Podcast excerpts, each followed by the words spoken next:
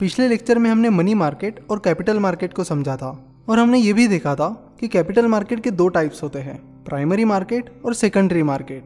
तो आज हम प्राइमरी मार्केट और सेकेंडरी मार्केट को समझेंगे। इस लेक्चर सीरीज़ में हम स्टॉक मार्केट के बारे में सीख रहे हैं, इसीलिए हम प्राइमरी और सेकेंडरी मार्केट को stock market point of view से समझेंगे। प्राइमरी मार्केट में नई सिक्योरिटीज, जैसे कि नए शेयर्स और बॉन्ड्स इश्यू किए जाते हैं, इसलिए प्राइमरी मार्केट को न्यू इशू मार्केट भी कहते हैं।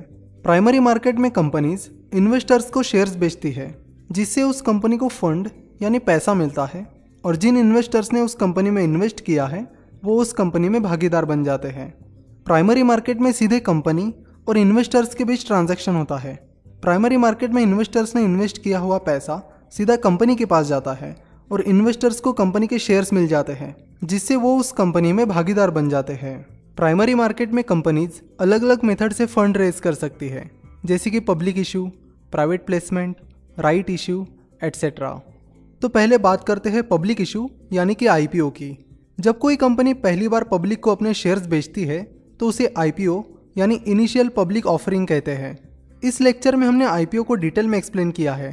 तो आईपीओ को पूरी तरह डिटेल में समझने के लिए आप ये वीडियो ज़रूर देखें। इसकी लिंक हमने नीचे डिस्क्रिप्शन में डाल रखी है।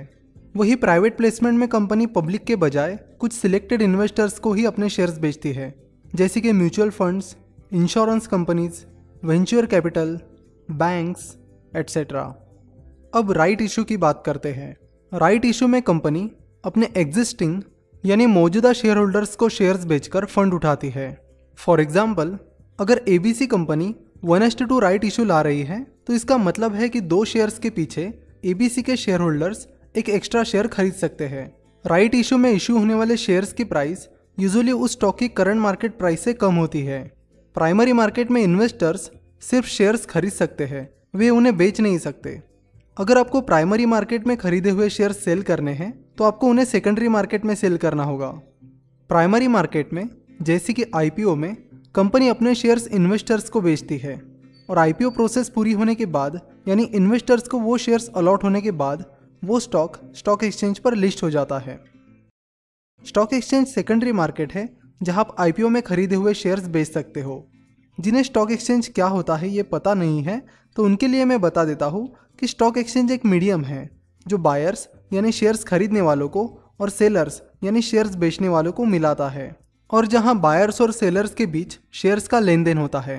जब भी हम स्टॉक मार्केट का नाम सुनते हैं, तब हमारे सामने स्टॉक एक्सचेंज आ जाता है। जो कि सेकेंडरी मार्केट है। तो जब हम स्टॉक एक्सचेंज पर, यानी Bombay stock exchange that is B या national stock exchange that is N पर शेयर्स बाय या सेल करते हैं, तब हम एक्चुअली सेकेंडरी मार्केट में ट्रेड कर रहे होते हैं। सेकेंडरी मार्केट में शेयर्स और पैसे दोनों भी इन्वेस्टर्स के बीच एक्सचेंज होते हैं।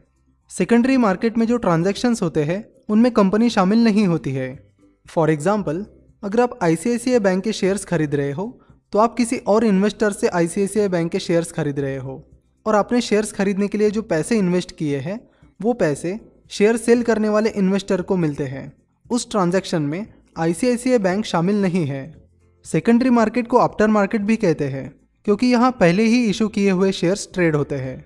चलो तो अब हम देखते हैं कि प्राइमरी मार्केट और सेकेंडरी मार्केट में कौन कौन से मेजर डिफरेंसेस है।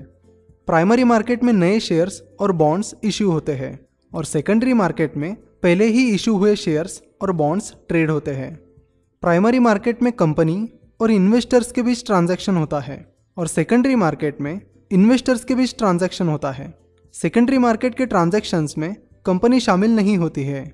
प्राइमरी मार्केट में जब हम पैसे इन्वेस्ट करते हैं, तब वो पैसा सीधा कंपनी के पास जाता है और जब हम सेकेंडरी मार्केट में इन्वेस्ट करते हैं, तब वो पैसा एक इन्वेस्टर से दूसरे इन्वेस्टर के पास जाता है। प्राइमरी मार्केट में शेयर की प्राइस कंपनी डिसाइड करती है।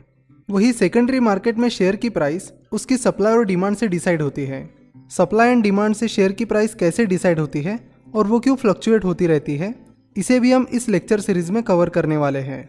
अगर आपको हमारा ये लेक्चर पसंद आया है तो ज़रूर हमारे चैनल को सब्सक्राइब करिए और इस बेल बटन को भी दबा दीजिए, जिससे आपको हमारे स्टॉक मार्केट के लेक्चर्स रेगुलरली मिलते रहेंगे और कोई भी लेक्चर या अपडेट मिस नहीं होगी।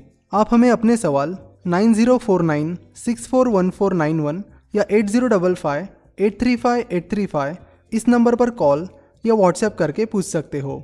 स्टॉक मार्केट के बारे में और सीखने के लिए आप हमारी वेबसाइट फिनोवेशंस विज़िट कर सकते हो।